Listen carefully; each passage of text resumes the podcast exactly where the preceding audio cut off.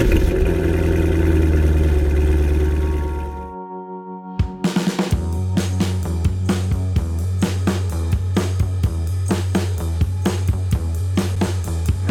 listening to the Cars of Carlisle Network, podcast episode number 144, featuring the first in a series about American Motors Corporation with crew members Lou Giannakopoulos and Sam Faringer.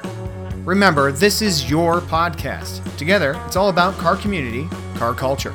Cars of Carlisle is your favorite internationally downloaded podcast about all things automotive. Darren and his CFC team are ever searching for interesting automotive happenings, real stories about real car people, and fun features to inform and entertain you. Each week, the Cars of Carlisle crew brings you show topics ranging from car shows to team adventures to auto racing weekends to behind the scenes human interest stories from car nuts that live across town, across the country, or even across the globe. Come join the road trip.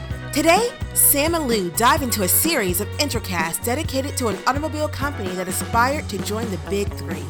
Come along as the guys discuss American Motors Corporation and elements including its unique merger and acquisition strategy, its role in creating what will become the SUV, and even its successful household appliance division. Part one of this series will outline the history behind some of the most iconic cars AMC produced. So, let's get revved up. Hello and welcome back, Cubers, to your favorite informative automotive podcast. I am your trusted host, Darren. As always, we so enjoy having you join us again this week. In just a few minutes, we'll be handing the keys over to the young guns on the CFC crew for this Intracast installment featuring American Motors, Part 1. But first, have you subscribed to Cars of Carlisle? If not, you're missing out. It is the best way to have this podcast queued and ready for you each Tuesday evening or Wednesday morning, depending from which continent you enjoy Cars of Carlisle. So, during this episode, why not subscribe on your favorite podcast app or platform, the one you're on right now? Also, have you rated us five stars, written a positive review, or shared the CFC podcast with any of your car buddies? If you haven't, we'd love it if you did. Thank you in advance for doing that. And it's never too late to be part of the team. Let's make that happen. Thank you all in advance. Would like to take a minute here to say thank you to our exclusive OEM sponsor of the Cars of Carlisle network, and that is Porsche Mechanicsburg. Our friends at Porsche Mechanicsburg, they are located at 6625 Carlisle Pike in the brand new state of the art Porsche Center and it's just a few minutes to the east of Carlisle. If you are anywhere in central Pennsylvania or within this area of Maryland, Virginia, uh, New Jersey, Pennsylvania, you ought to check out Porsche Mechanicsburg. They are a team of incredible professionals. In fact, they have been part of the Faulkner Auto Group since 1932, and they are about excellence in everything that they do. So if you are in the market for a new or pre-owned Porsche, why not talk to the experts and professionals at Porsche Mechanicsburg if you're considering a Porsche 718, a 911, a Panamera, a Macan, a Cayenne, a Taycan, they will make sure you get into the right vehicle. Check out Porsche Mechanicsburg. The trivia question that the fellows gave to me this week, I'll share that with you, and it is Roy Chapin Jr. took over as CEO of AMC in the year 1967. What company did Roy's father help co found that eventually merged into AMC? That answer awaits at the end of this episode. So, without further ado, it is time to throw the keys to our crew members and colleagues, Sam and Lou. Gentlemen, start your engines and take it away.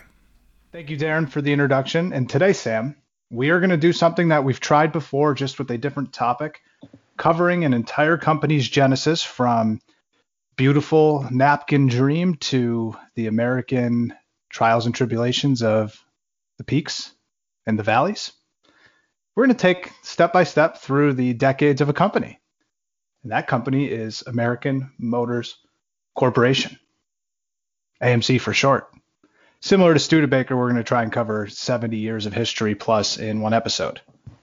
But we're going to break this one into two. Correct? Yeah. Yeah, a little bit different on this one. Um, it's kind of hard to talk that long about the history and kind of interweave cars. So what we're going to do is this first episode, we're going to go over all of the history from the, the rise to the fall of AMC. And then in the second part of this episode, uh, which will come out at a later date, uh, it'll be our next one in the series, though. We're going to go into some of those famous cars. We're going to talk about the Javelin, the Gremlin, the AMX, the we'll touch on a little bit today, but the impact on the Jeep, uh, all sorts of things like that. Probably get more into the Rambler than we do here. Um, but you know, just this one will be an overview of the business. And before we get into it, uh, even talking to Lou over the past couple weeks and even today before we started recording, Lou doesn't seem to care for AMC as a company. So, Lou, do you want to talk about your feelings on AMC? I'm just going to read my first note from the Word doc. Lou note, woof. What a terrible company. I mean, honestly, when did many, when did this many mergers ever lead to a successful business endeavor? Okay, anyway. Yeah, no, I'm I'm not a fan. I mean, I I'm a fan of certain cars. Certainly, you got to give them credit for saving Jeep as a a consumer brand, as well as the development of the four liter engine, which is like my favorite engine ever in Best terms of reliability. Ever. Yeah, they're fantastic. The inline four is awesome. I don't even know what if we'll or inline 4.0. Yeah, exactly. The two five.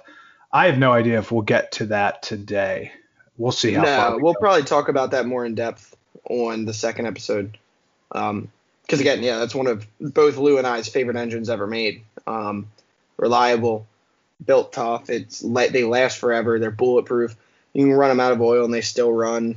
You know, 300,000 miles is nothing to them. So exactly. Right. Little off topic, so, but yeah, I, I mean, that's kind of what we do. We tangent and then we may or may not circle back to the original topic or question. Who really knows? But we have to start right. It's not like AMC.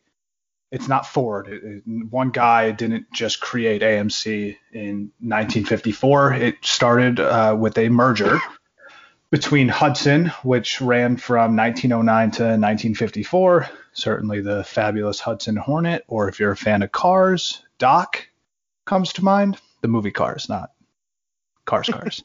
I think if they were fans of cars, they'd already be listening. So, tangent aside. All right, so we're we're the first paragraph in, and we've tangented. Anyway, from there, the Hudson history, which again, company 1909 to 1954, ended up merging with Nash Kelvinator in May of 1954. Nash Kelvinator, which at first I thought was made up, that's another note, was a company run from 1937 to 1954. So Nash Motors, which we're familiar with the Nash brand, uh, and Kelvinator, which was an appliance company, uh, just literally made cool fridges and other type of household appliances. They were merged to become AMC. Uh, a guy by the name of George Mason oversaw all of this, who was previously the um, CEO, I guess, president, whatever you want to call him, of Nash Kelvinator, approached the leadership at Hudson, who were not very successful at the time. It was certainly, you got to look at, at back then, right, in the 50s. You had General Motors, you had Ford, you had Chrysler, and then you had Independents A through Z. I mean, yeah, then you had your small ones, your Studebakers, your Packards, Kaiser, uh, Hudson and Nash fall in there, even though those are probably even smaller yet. Um, just crazy. Like it wasn't like it is today, where you have the American big three, you have you know the Japanese cars and cars German. from Korea like Hyundai, Kia, yeah, the German. It, it was literally in the United States. It was the big three, small, mid-sized manufacturers. That's it. So Mason decides, hey, I think we can create a big four my brainchild here is we'll start with Hudson and Nash. We're still going to produce Kelvinator fridges, which is still crazy that they. Why not, man? It's like Sears, like. It's such a cool name. Why would you want to, you know, kill that line off? I think back in the day you could buy. Could you buy Nash from Sears? You could buy a vehicle through Sears. I don't. I, I didn't look this up, but it did come up in my search. Uh, but anyway, it doesn't matter. What they did essentially, like I said, start with Nash, start with Hudson. There's two brands. We're going to take that merger and eventually we are going to acquire some of the other smaller companies, the Studebakers, the Packards, Kaiser, etc. to create a complete lineup like GM had with Cadillac, Buick, Oldsmobile, Pontiac, with Ford having Lincoln Ford Mercury as well. Well, yeah. And then Edsel was 58, I believe, somewhere around there. Uh, and Chrysler, you know, Dodge DeSoto, um, Plymouth. What am I missing? Plymouth, Chrysler, Dodge, Soto. Yeah, good enough. Now Jeep, right? Well, yes, but not before AMC. Mm-hmm literally rode that company into a successful sale. That's the only reason they that they were able to sell off to in uh, the 90s to Chrysler, but or I guess Which, I should say the 80s. Well, you got to think about it. It's not on the surface. It doesn't look like a terrible idea because you're essentially these small companies were having an issue keeping up with the big three, mainly due to not having the production capacity, uh, the you know the amount of facilities to even produce the cars, let alone the dealership networks that your big three are going to have. So you got to think if you're combining, you know, ultimately four to eight smaller companies and combining resources. Uh, however, it didn't quite work out like that because it's not it's not that easy. I mean, you obviously have to do a lot, and we'll talk about this here in a little bit. But a lot was switching production lines over to match the same cars. Um, you have to completely revamp all of your dealership network. Like it's not as easy as it sounds. I mean, it sounds like it, it could work, but I mean, it's AMC. It didn't work. So.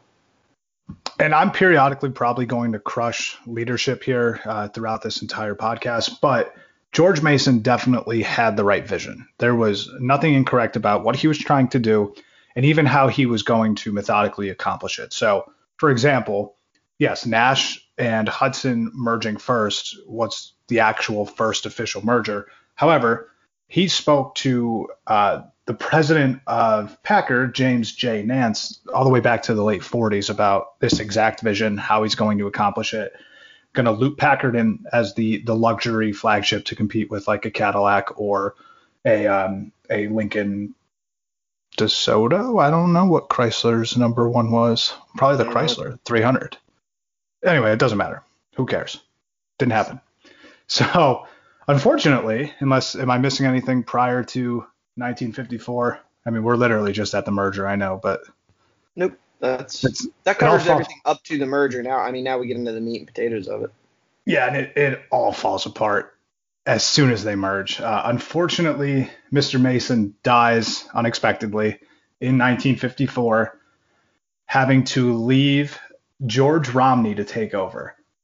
And George Romney, I don't know too much about him. I said it's Mitt Romney's grandfather. That's not true. Just read that note. It's totally made up. I again, I had a lot of fun doing this.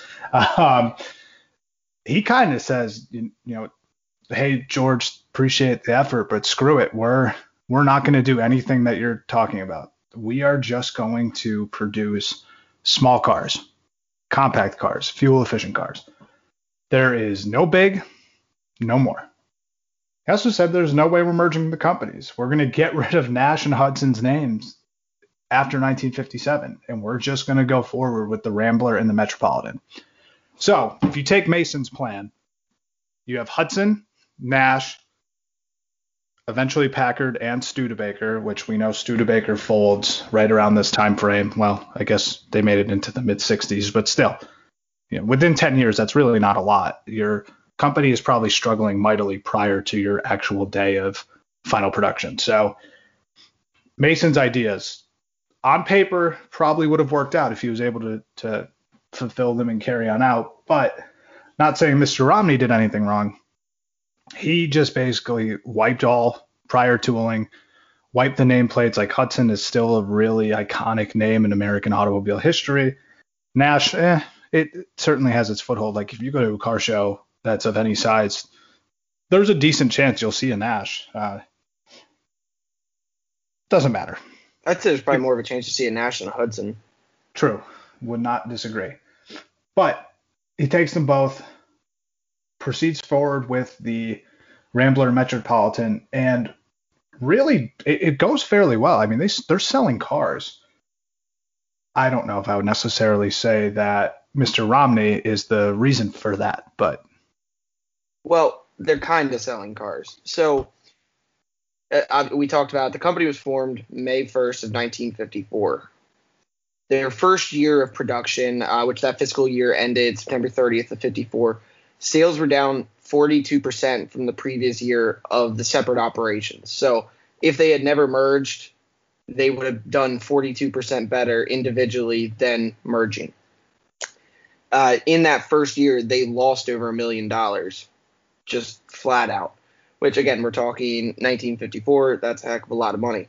Over the next three years, sales volume declined by about 25%, and up till 1956, they reported 29 million in losses. So they really yeah they were selling cars but they weren't making any money and you know part of this has to do with the fact that up until this time they were producing both nash and hudson at the same time so they're producing two different cars still selling them it, as well as running an appliance company yeah and trying to get to a single unified you know car which they still had yet to have for three years um, they were borrowing money from like everybody. Banks were literally not lending to them. They barely had enough to maintain like working capital.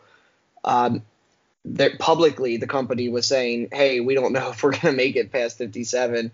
So, I get your point though. Again, well, and one last part to that. So the goal here was trying to become the big 4, right? They would have had a better chance at this time if Hudson and Nash had stayed separate because I think at that point they had like between the two of them, they had like 4% of the market share of all domestic vehicles. With their merger, the AMC dropped down to less than 2% of the market share. So there's you are now one of the lowest of the low uh, independent small car companies. You're not even close to being the big three. And then I don't know what the exact number was, but there was talk that to keep the company afloat and I believe in 56 and 57, the entire executive board had to take uh, 29% pay cuts, but they elected to. So they believed in the company. They did it voluntarily um, just to even maintain money to operate the business. I mean, that's how bad off they were. Now, we'll get into it here, uh, but they do start making a comeback here. But that the first three years of AMC were dire uh, even publicly by the company said they were dire. So your numbers then you take us right to the end of their fiscal for 56, and, we're picking up right around 1957, when again, Mason dies in 1954, Hudson dies in 1957 as a nameplate, as well as Nash. Mitt Romney's grandfather, George, introduces the Rambler and Metropolitan. Doesn't go well at first, but at the turn of the century, aka the turn of the decade, because we're only at 1960, things are going pretty well. If you just take Rambler as a brand, it is the third most popular U.S. auto brand behind Ford and Chevy. And Romney, taking after his future grandson, starts to pursue politics around this time based on his popularity with the Rambler, who eventually steps down in 1962, and the company is taken over by Mr. Roy Abernathy, who really should be credited for the success of the Rambler. It's all him. He's the design guy. He's leading a lot of charge from um, like a, a, vision standpoint, right, and strategy and, and finding the marketplace with these two particular cars. What am I missing there? Well, just briefly to talk about the numbers, since I delved into how absolutely horrible they did. Uh, numbers in, guy. In 58 just to show like how quickly that swing was. So in 57 they were down 29 million. In 58 they were up 25 million in profit. In 59 they were up 105 million dollars in profit and stayed steady through most of the early 60s. So it's just kind of crazy how quickly that they could make that shift and you know with all that profit they repaid all their loans to the banks uh, so they could actually extend their credit, get more money to be able to roll into production. And they had gone, they had tripled to, I think it was about six or seven percent of the market share. So they were down below two percent in the late 50s. Um, well, I'm sorry, 54 to 57. By 1960, they had gotten up to about six percent, six or seven percent, become a profitable company, and uh, actually had some life in this company. So that leads us right there to, to Abernathy. Yeah, but just before that, if you look at 1957, the start of something good for AMC, at least in theory, again, only being three years in, can you name me the most famous song from 1957? No. It's uh, All Shook Up by Elvis Presley, which also, speaking of shake up, the Soviet Union launched Sputnik, which really was a, a major turning point in the space race. A popular movie might be 12 Angry Men. A Burger King Whopper, 37 cents. And your average life expectancy, Sam, for a male would be 66.4 years. So, anyway. Anyway, so 1957, with the uh, part of the reason that we saw such a huge shift in you know their profitability, their market share was like you mentioned earlier, is that was the year that they stopped producing the Nash Hudson bodies. So, well, try to make this make sense. So it, of it's what we they, knew. Yeah, so they produced the same body. I believe it was actually a Hudson body uh, that they ended up using, and again, that's when they started focusing on the Rambler. So both production facilities now were making the same cars, same parts, and they pretty much cut everything down. There was no other models per se. So there was like the Rambler, the Rambler Ambassador, the Rambler American, but you didn't have a ton of other options. The company itself really just wanted to make a basic economy level car that was small, that was uh, you know affordable, and that was essentially like roomy and you know had some creature comforts. And I just pulled this one quote from Romney because I just thought it was such a weird quote. So I wanted before we move on from him, I, I believe he said this in '56. There will be a small percentage of mechanized dinosaurs in the American driveways of the future. However, if you still want them, we've got them. Build a better way. Our dinosaurs are smoother, safer, and roomier. Yeah, I mean, so it's a guy who's like he's like cars he grew up in die. the appliance era. Yeah, and he's still he's like, well, I'll sell them to you anyway. But I mean, he also, you know, sometimes companies are only as successful as their second best in charge. With Abernathy, uh, and especially once Romney is gone in '62, the company does start to succeed in in like create a an actual stronghold, right? So if we fast forward, he takes over in '62 and after two, the first two model years, 63 and 64, they're just like you said, producing those compact economy appliances. Really, I mean that's how they're being looked at internally. They're not super stylish. They're not a bad looking car, but they're not a a Cadillac with giant fins. Well, at, in 62, smaller fins. Yeah, but high volume, low uh, margin cars. You know what I mean? I would, like it's yeah, right they're not making a ton of money per profit. They're also they're not selling a, a ton of cars by standard sake, but 63 and 64 they continue the same path, just those those compact style cars. And then Abernathy kind of shifts the focus of the company and they're now targeting larger, more profitable per unit cars. So the ambassador line is perceived to be negative of like the Ramblers economy image. Is that fair to say? Yeah, yeah. So sales for the ambassador are, are really they're doing well. So 18,600 units in 64 jumps all the way to 64,000 in, in 65 for just because I know this number off the top of my head. For 1963, Buick launches the Riviera. It's their first year. It is literally Bill Mitchell's like, we are going to take European sleek styling and we're going to put it in an American luxury car. They sold 40,000 units in the first year on the dot. So that's 63. And that is their most expensive, most luxurious, not the car that is like the LeSabre, which is just a, a ton of production. So for Rambler to go from 18.6 in 64 up to 64,000 in 65, that's a significant amount. I mean, that's what? That's another, that's 60% more volume being mm-hmm. churned out. So they're running this in, in 66, they went over 71,000. However, all the costs from developing new cars and engines meant that their bottom line and securing this capital continued to ramp up production and ultimately turn a profit. Those margins are shrinking. And it's starting to catch up with, hey, our sales are increasing from a revenue standpoint, but we're still not really making well, any yeah, money at all. This is a common issue with AMC and and smaller automotive automotive manufacturers in general is the working capital to be able to compete. Like if you try to step out of your lane and try to go against the big three, you're gonna have to pay so much money to be able to get to the point where you can produce to actually compete. And you know, we're talking about the Ambassador here, which again is their big, their flagship, their luxury vehicle.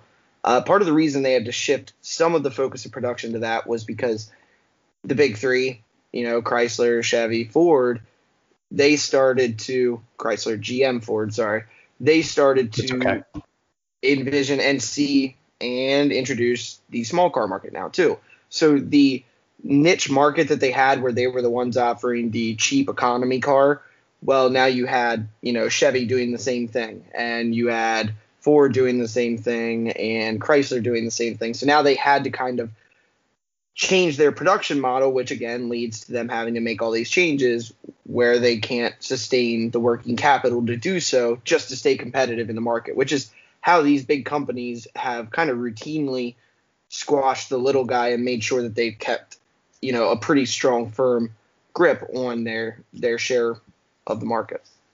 For sure, and I mean just some numbers to put it into context. So if you're looking at like the first half of 1966, so the Rambler, the Ambassador, et cetera, they're you know well into a swing of their peak production.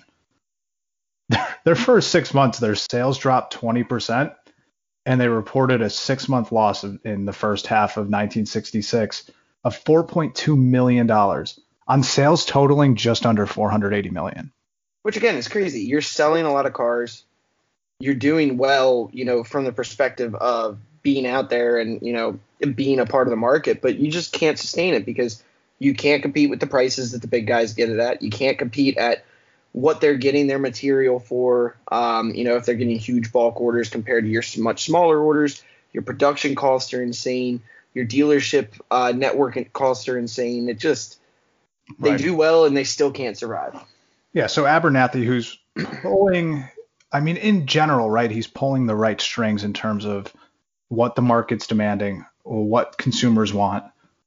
The infrastructure clearly isn't there, and the chairman of the board, Robert B. Evans, has to subsequently invest $2 million of his own money to help boost the stock because it's selling for 60% of the company's net worth. Net worth. It's not going well. He becomes like the largest shareholder essentially, and uh, eventually replaces uh, uh, the chairman of the board at the time, Richard Cross. Sorry, I excluded the point that Evans investing his own money is how he gains chairman. So, I mean, say what you want about that. Again, don't know if that is the best business move. Just hey, I I have the most stock, so therefore I am now going to lead this company from the financial side. No, so but without his without his contribution, I mean, it's a very strong possibility that they wouldn't have been able to maintain to have their doors open. So it's you know lesser two evils kind of. Yeah, and it goes really well because uh, by you know the third quarter ending in September 30th, 1966 they record a loss of $12,648,000. That's before the tax credits and deferring some tax assets, of course.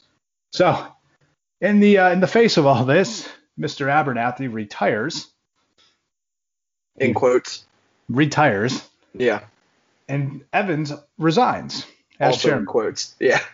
So that lasted for approximately six to seven months. His $2 million. I wonder if he ever saw that back. Did he ever regain his input? Who knows? I mean, it all it all depends on if he kept those shares, and then once the buyout happened, you know, 20 years later, and stock price jumped through the roof. Who so, knows? do we want to? I really consider this like phase three of of ownership or leadership do you want to cover anything else prior to 1967? Again, we're not focusing on some of the specific cars. That's going to be in a follow up episode. Correct? Yeah. Yes, it will be. Yeah, and we're going to go break into... down some stuff with Rambler, with Ambassador, with you know as we get into the Javelin here. Yeah, we'll move through each one of those cars in in a chronological order where we get to actually talk a little bit in depth about different production years, different production models, uh, some of our favorites, stuff like that. But as far as a historical perspective of what's happening, I think we've covered it pretty well. So I think that moves us again into the third phase of ownership. Which, like, it probably coincides because the, the cars during this generation are what we are going to be most passionate when we talk about. I mean, obviously, the AMX is something that you and I both really like. AMC motors were really underrated mm-hmm. as they get into the muscle car era. But really, this third generation, Hudson Blood comes back in. So if you take Roy Chapin, who was the Hudson co founder from the first generation uh, of that before they became AMC, his son, Roy Chapin Jr., takes over as CEO of AMC. And together uh, with a guy by the name of William Lundberg, who takes over as board, board chairman of the board, the two of them create a plan to take charge and revitalize the company.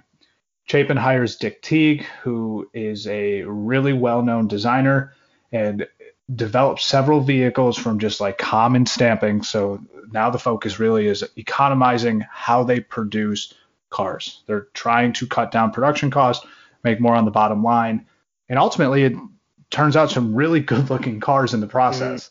Mm-hmm. Unique looking cars too, especially for that era. Yeah, and you know also like prices and costs were cut across the board from anything that you would see on a balance sheet. Ends up producing not only sporty cars but also really good engines. Uh, when you look at like 1968 American Motors becomes known for the Javelin and AMX models. It, it really turns around quickly.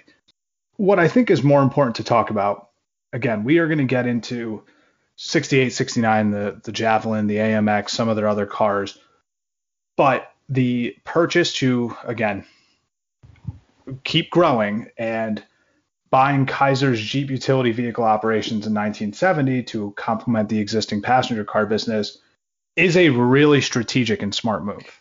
It is, but the intention behind buying the Jeep utility operations was actually to get their the bus brand, wasn't it?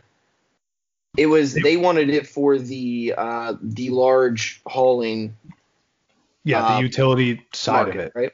Yeah. So yeah, so so like Kaiser at this point, I believe owns AM General, who or AM General shortly joins thereafter. I, I, don't remember exactly how it works, but we just covered them last show with the Hummer. Uh, it's all it's it's a complementing business in the sense of like AMC at this point in the 70s is going to ride the success of the Hornet, the Javelin, the Gremlin is going to be introduced, Matador, Pacer, like all these different passenger cars that are cool sporty ones. and economy focused. And then you have the utility business. So yeah, like if you're getting on a metropolitan bus in New York City in 1972 or 73, it's ultimately going to AMC's pocket in terms of the profit mm-hmm. with the acquisition of Kaiser. Yeah. What they don't realize, Jeeps become, you know, I mean, that's the start of the SUV, right? And they get to see some of that initial success through the 70s and early 80s. Well, and, and not only did they get the domestic um, civilian market share of the Jeep hold. They also got their their line of military Jeeps, the M15 ones, and their the postal Jeeps. You know, because during this time, the late 60s, early 70s, uh, Jeep had a contract, or Kaiser, or Willys Overland, or Kaiser, or AMC, whichever company held it at that time. They had a contract for the uh, post office vehicles. So yeah. again, you know, it, it's they picked up Jeep. What we most car enthusiasts, you know, think of is we think of the CJs and stuff like that, you know. Wagoneer, all but that stuff. What they were looking at it was the long-term contract holds of uh, military contracts, your postal contract, and your uh, passenger buses. Yeah. So essentially, what happens is Chapin sends his uh, vice president for manufacturing, Jerry Meyers, down to check out all the Kaiser Jeep factories essentially everyone in top management at American Motors is like, no, we're not doing this. This makes no sense. But Chapin says, well, I run the company. I'm going to purchase the entire Jeep operations, including the the two contracts you just mentioned, the military Jeeps and the postal Jeeps, for $70 million and mm-hmm. gamble on what he think will complement the passenger car market and there was no competition in Exactly. the big three. There was That's- literally that's no. You had light trucks. You know, you had. Well, I mean, I guess at that point, like Chevys and Fords really didn't have like F100s and stuff. Really weren't a light truck, but you had no small SUVs, uh, which you know the Jeep uh, or small trucks. You know, there's no S10s running around or or anything like that. So yeah, you had pretty much the foothold in the market with guaranteed contracts to back a certain percentage of your production. Yeah, and they smartly spin off the the military and special products divisions as AM General Products Division, which becomes AM General hmm Hummer. So, Yep. Roy Chapin, founder of Hummer, is how I would like to put it. but just kidding. So that's the Jeep market. That's how they're, you know, if you look at like one of the the flagships for 1970 and beyond for AMC, you have Jeep, you have Hornet, and you have Gremlin. Do you want to talk about Hornet and Gremlin? Or do you just No. want to kind of breeze on by? we can talk about them briefly. Just uh, let me get a couple more things in about uh, the Jeep merger real quick. Uh, Jeep wasn't doing well at this time anyway. So part of the reason that this was viewed, you know, by the chair, or I- I'm sorry, by the board, as this really wasn't a great idea, is because they Jeep had been losing money for like a decade leading up to this. So it wasn't like they had a super profitable business. Um, However, it did with the Jeep production facilities and uh, the ability to go to simplified vehicles like they had uh, and their production lines, they were able to utilize the fact that they now had more production facilities that they could, you know, turn out more vehicles, continue, and then ultimately develop the M998 Humvee. So There you go. there you go. We can talk about the Hornet and Gremlin very briefly. I do want to get into the Gremlin uh, just because of how unique it is, at least looking.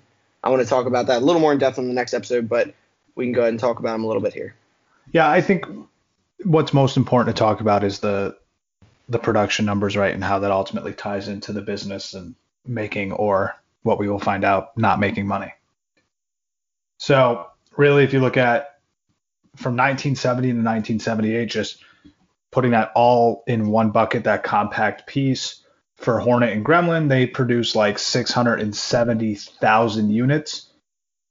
And by the time production ended, specifically for uh, I'm sorry, 670,000 was for Gremlin. So if you want to talk about them, go ahead. If not, we can keep on breezing in. Well, the Gremlin, I mean, just the one thing we'll talk about today is that the Gremlin was North America's first subcompact car. I mean, it's AMC had a lot of good ideas. They had a lot of good execution as well. You know, the their engines, like we talked about, and we're going to continue to talk about kind of as we move forward with the Jeeps a little bit. Fantastic. The way they uh, decided to simplify their production line, fantastic they started the subcompact market uh, to compete against outside, you know, foreign, Japanese, German, stuff like that, uh, British at the time, subcompact cars. It just didn't work. I mean, and we'll talk about that in a little more depth on the next episode.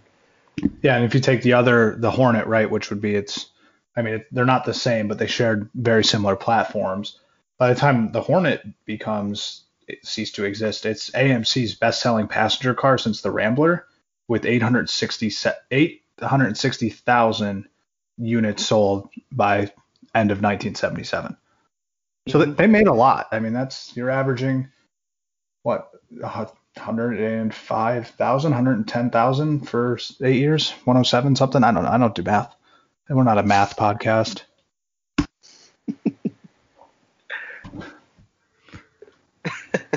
All right, moving on. breezing on through the, the mid 70s. Um, so if you look at like just fast forwarding a little bit, the Matador is another car that replaces the Rebel in 1971. It uh, used some funky uh, ad campaigns. It was uh, awarded the LAPD um, cruiser contract. It's a you know fairly recognizable car and it uh, ultimately is really that third bridge in terms of like you have the subcompacts, you have the Jeep division, you have the Matador. How You long did also- the Matador have the? Three years. They had the the police contract? Yeah, 72 to 75. I haven't done any research yet on the Matador itself because I know you did. Um, so I actually didn't know that. It, yeah, it it replaced the satellite. So, uh, I mean, Huh. I don't know how many they produced for the LAPD in those three years, but some recognition at least, right? Mm-hmm. So, the Ambassador, the Matador, the Gremlin, the Hornet, the Jeep. Those are your five pillars. And that takes them through the mid 70s, which uh, doesn't go well. I mean, the Ambassador was like stretched seven inches. It's as big as ever. And the, the Arab oil embargo uh, sparks gasoline rationing. So that doesn't really help much. Sales basically fall off. And uh, it's discontinued in 1974. Matador would be the only full size offering at that point. So the Ambassador was the longest tenured production vehicle uh, going back to Nash being from 1927 to 1974 and uh, use the same model name, which again be the longest continually continuously used nameplate for that industry. Fast forward again another three years, and it's what I called the beginning of the end. Yeah, and so in that period between what you just said, so- so from 74 to 78, um, where's my notes? Okay. So the market share had been falling pretty significantly um, in the early 70s. It was never gained. No, and at its best in 74, it was at 3.8%. By 1978, it was 1.2%. And the only reason AMC's doors were open at all was because of AM General, uh, Jeep, and the buses and the government contracts were literally the only profitable portion of the company. And that was the whole reason they kept it afloat. Yeah, Time Magazine crushes them in 1977. Breaking news was like, hey, we're reporting that American Motors has lost $73.8 million in the previous two fiscals. Banks have agreed to extend them essentially that amount in a tax or in a credit, um, which then expired. And stockholders haven't received a dividend in three years. Pacer sales did not match expectations. However, they did note that the record Jeep sales, like you just mentioned, the uh, backlog of, of specifically AM General buses, but also the other contracts that they still held, was the only thing keeping them afloat and potentially profitable. So, Yeah, and Right. if you compare the 1960s sales figures, or well, profitability figures to the 1970s, they were down 30% decade to decade, um, and that was with the the profitable things that you just talked about: AM General, the buses, Jeeps, military contracts, still Exactly. down, you know, 30%. It's just obviously not sustainable, which is we're going to lead into you know the end of essentially AMC, which is where the French automaker Renault comes in in 1979. well, So- technically, So so they that- became an investor early on. Right. Yeah, yeah. I mean, they came in as an investor in 1978, but just right before that, in February of 77, the Time article comes out. In October, Roy retires, and Jerry Meyers, Gerald C. Meyers, who is the one who kind of signed off on the the Kaiser deal. He was the one again who was, you know, boots on the ground looking at factories and stuff. He takes over as chairman and CEO, so he's he's running the show, baby. But like you said, Renault is the reason that AM or well yeah that AMC does have any type of like nameplate face in the 80s. Mhm. They we'll get to where where it is, but on March 31st, 1978, they announce a sweeping agreement for the joint manufacture and distribution of cars and trucks that would achieve benefits for both parties. I mean, it literally did nothing. Like a month later, AMC announces that it's halting their production of standard urban transit buses, with 4,300 being sold by its subsidiary over a period of three years. And they had these backlog of orders that they were not able to fulfill. So I don't know what AMC did with the money that Renault gave them, but it did not go to the AM General Product Division. And the bus Well- was a profitable division. Yeah. And what's weird is we know what Renault did with the money or with their uh, the rights that they gained from the investment, which was the availability to sell Jeep to European markets. Exactly. uh, which they began in Belgium and France, and essentially uh, kind of took over like similar to the big three here. They started taking over smaller independent importers um, and completely just dominated the market. And uh, again, because the Jeep at that time really had no competition. So if you were the one who had the rights to import it, you were going to make a killing. It's just AMC couldn't get out of their own way on the rest of their market share. they couldn't Wait. actually make it profitable. Back stateside, Sam, the EPA in 1978 says, hey, uh, we're going to recall all of your cars produced from 1976 and on, uh, except the ones that already had California emissions. Uh, you know, just a total of 270,000 vehicles, plus another 40,075 and 76 Jeeps, with a correction of a faulty pollution control system. And then I have notes like what idiots deserved it. Their total cost for this recall was upwards of 3 million, which was more than they made the entire quarter previous.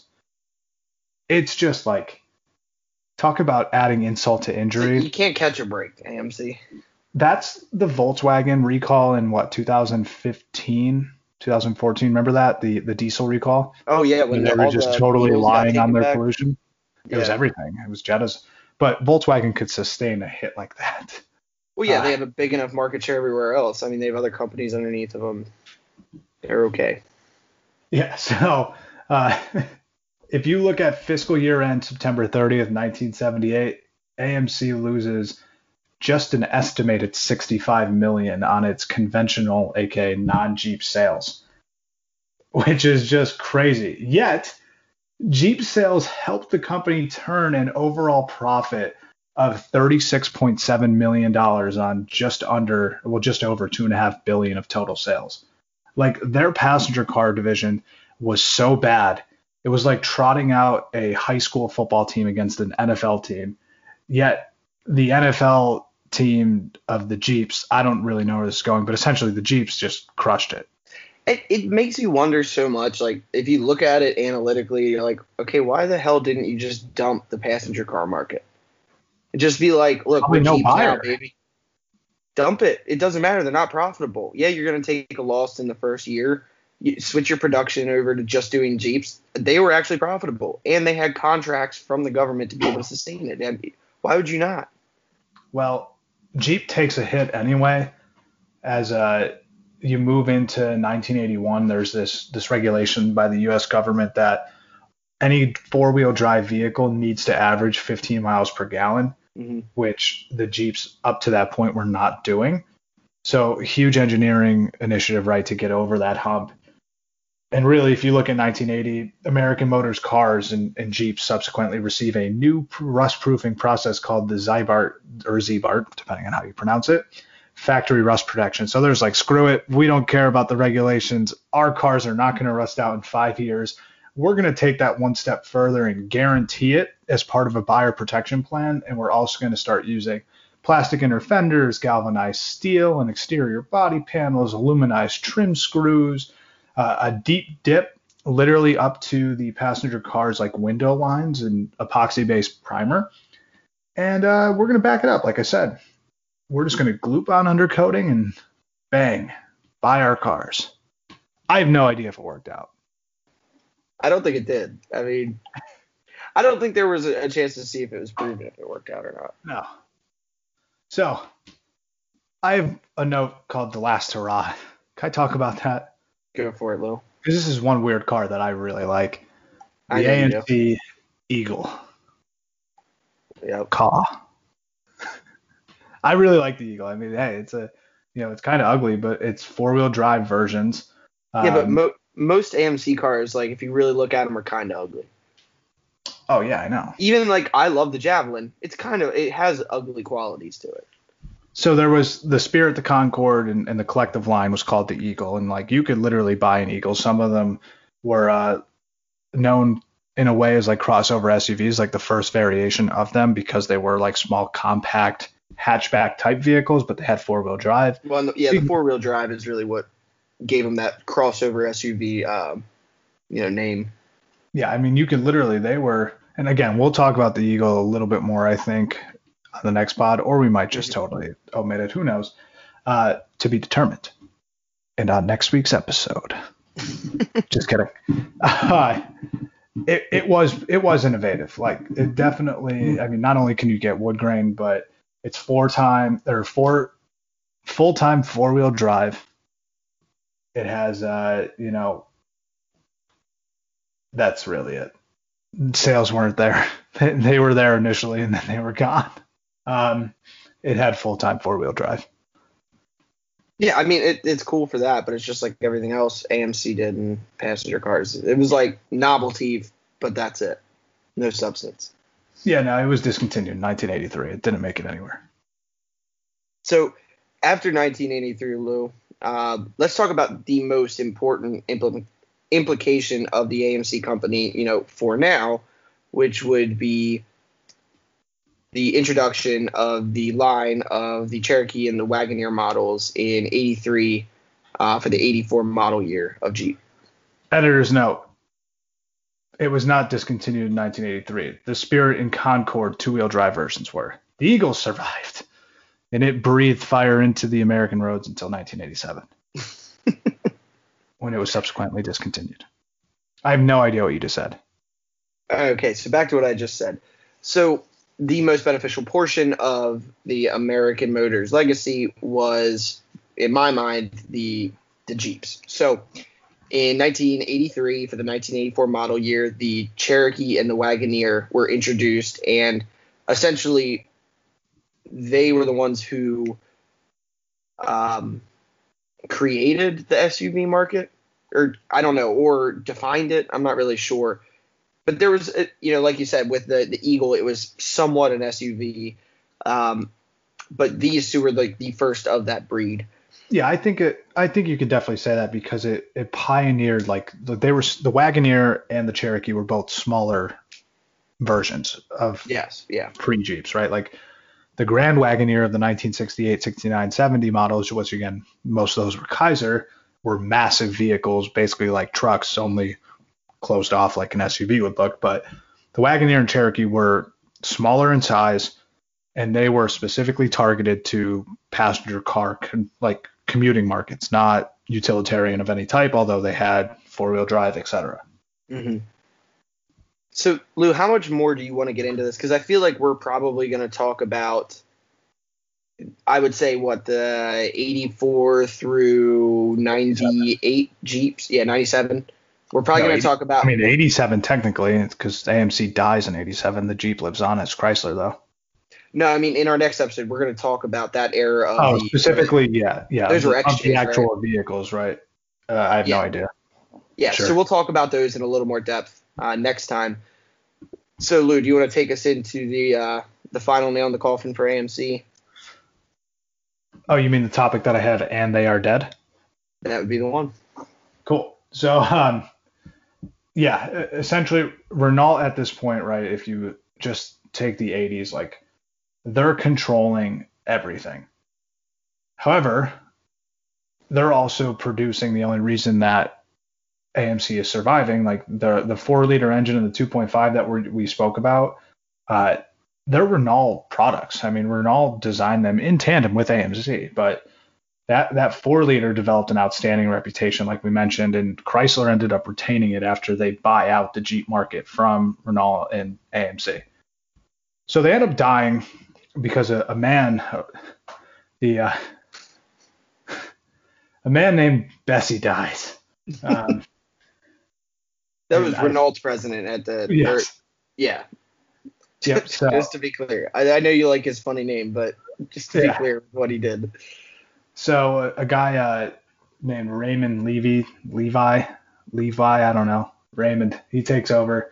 He uh, Renault does not have the best employee relations at this time. They're not a, a real reputable company to work for. So he starts repairing that and ultimately sets out to divest the remaining stock in American Motors, which is like 46.1% of total shares.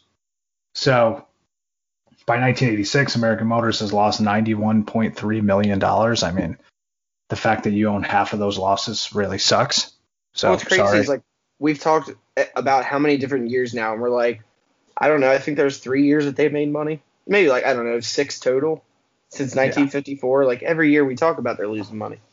And Chrysler's already in agreements with AMC to produce these these M-body chassis chassis for their rear drive large cars from 86 to 88. So that kind of fueled a lot of rumors like, hey, you know, we're probably going to end up buying out the remaining stop. Um, so head of manufacturing for Chrysler, Steven Stefan Scharf, says the existing relationship with AMC is going to uh, be a competitor car, and we're going to start facilitating negotiations to acquire and make it part of our own. Which was really only the Jeep Grand Cherokee is what they wanted. Yeah. Well, that's what Lee Iacocca wanted, our boy. Right. Uh, which was just for the record was not being produced at the time. It was all design uh, and prototype stuff. There was no Grand Cherokee out until 1992. Yeah, so but they wanted the prototype, and you know they didn't really care about the passenger cars. They wanted they wanted the uh, AMC slash Renault engine. They wanted the ability to be able to design and produce the Grand Cherokee, and pretty much brought up or bought up a crappy company to do so. Yeah. So on March 9th, 1987, two days before my birthday, they, except I was born in you were not born then. Two days before what would become my birthday. Uh, Chrysler agrees to buy Renault's remaining share, plus, uh, you know, their ownership in everything proprietary in terms of Jeep, uh, for a total of about one and a half billion dollars, which is a little over three and a half billion dollars in today's dollars. and American Motors becomes the Jeep Eagle division of Chrysler. Jeep stay or Eagle stays, baby. 6 mm-hmm. more months. Well, what's 12 months? Nine more months. Um, yeah, they were to the very end of '87. But I mean, Chrysler also got some cool stuff like uh, AMC had a world class new manufacturing plant in Ontario, which gave Iacocca the opportunity to increase his production uh, really at a fire sale price because US dollars to Canadian dollars at that point were significantly different. So that's really it, man. I mean, they died a slow and painful death from 19 74 to 1987. Yeah, and it's it, you know kind of stinks we're doing it this way because we can't talk about some of the cool things. Um, you know, it, it's a little disappointing to talk about all the bad things about a company before we can talk into their redeeming features. Uh, but you'll have to wait till next week to hear about their cool stuff, and we'll definitely go into that in a little more detail. Uh, Lou, do you have any party notes or um, feelings or anything like that on AMC as a brand? History isn't always fun. It's not always kind. This company was doomed from the start once George Mason passed away. I think why they were born was a good idea and it may or may not have worked. We I mean we have no idea. I, I don't think Packard existed after 1955, so no idea if that would have been able to compete again at that luxury level. But at Studebaker didn't last much longer anyway either. Yeah, 65, 66, whatever it was. Um, 67, I don't really remember. But hey, I mean, what AMC was able to still produce, there's some really cool cars that we'll be able to talk about that are fun and exciting and you know highly collectible today. So the Jeep division itself, like I feel if you went to a European country or just any country and said, "Hey, what's the most iconic American car you could think of?" Like people are either going to say Ford Model T or they're going to say Jeep. So, so yeah, I mean, hey, we'll talk about some of the cool stuff in next episode, and until then, RIP AMC. All right. So with that, that was the history of the American Motors Corporation. Join us again next time where we discuss some of their most iconic cars, some of their craziest cars, and some of the long lasting impacts, not of their uh, business model or anything like that, but of their actual vehicles themselves. For Lou and Sam, we'll catch you next time. We are back to Studio A. A big thank you to Mr. Giannakopoulos and Mr. Farringer. Guys, great job on the deep dive into American Motors the research and everything you put into that. Really enjoyed it. I learned an incredible amount, and I'm sure our listeners did too. To everyone listening, our cubers, our friends, thank you for listening in and stay tuned because I know the guys are working hard on a second and perhaps even a third part to this series. Uh, more to learn for all of us. Also, at Cars Carlisle, we're very excited this year about trying to do new things and, and to improve the overall experience of the weekly podcast. And speaking of experience, we have partnered with the extremeexperience.com. That is T H E X T R E M E X P E R I E N C E.com in creating an opportunity for you, our listeners, to participate in the sweepstakes where we're going to have a drive a supercar sweepstakes. We'll have more information on that. Package for each winner will be three laps in a supercar, if available, of their choice, as well as a ride along in the lead car, which is a Dodge Charger Hellcat wide body. That also includes the base insurance coverage. So we're very excited about that in our partnership with Extreme Experience. Extreme Experience, if you don't know much about them, they make supercars accessible to everyone. They travel over to 30 racetracks around the country with a fleet of supercars that people can drive and enjoy. Uh, everything from Porsches to Lambos to McLarens, Ferraris, and more. Anyone over the age of 18 with a valid driver's license can drive. The ride alongs for those that would like to participate right away are for those ages 12 and up, and those start at $69. And to be behind the wheel, those drives start at $199. So there are no limiters, no governors, and you can take the car at full speed. In fact, uh, I've done it in a, in a Lambo Huracan. You have an instructor on board, and they walk you through it. So wanted to uh, get you thinking more about that. We'll have more information here in the coming weeks and months. Let's pull it into the proverbial garage and hear this week's trivia question and answer. If you recall, Sam and Lou had given me a trivia question. It was Roy Chapin Jr. took over as CEO of AMC in 1967. What company did Roy's father help co found that eventually merged into AMC? The answer is the Hudson Motor Car Company. Roy's father, Roy Sr., helped co found Hudson along with Joseph L. Hudson. The name Hudson came from the latter gentleman's surname.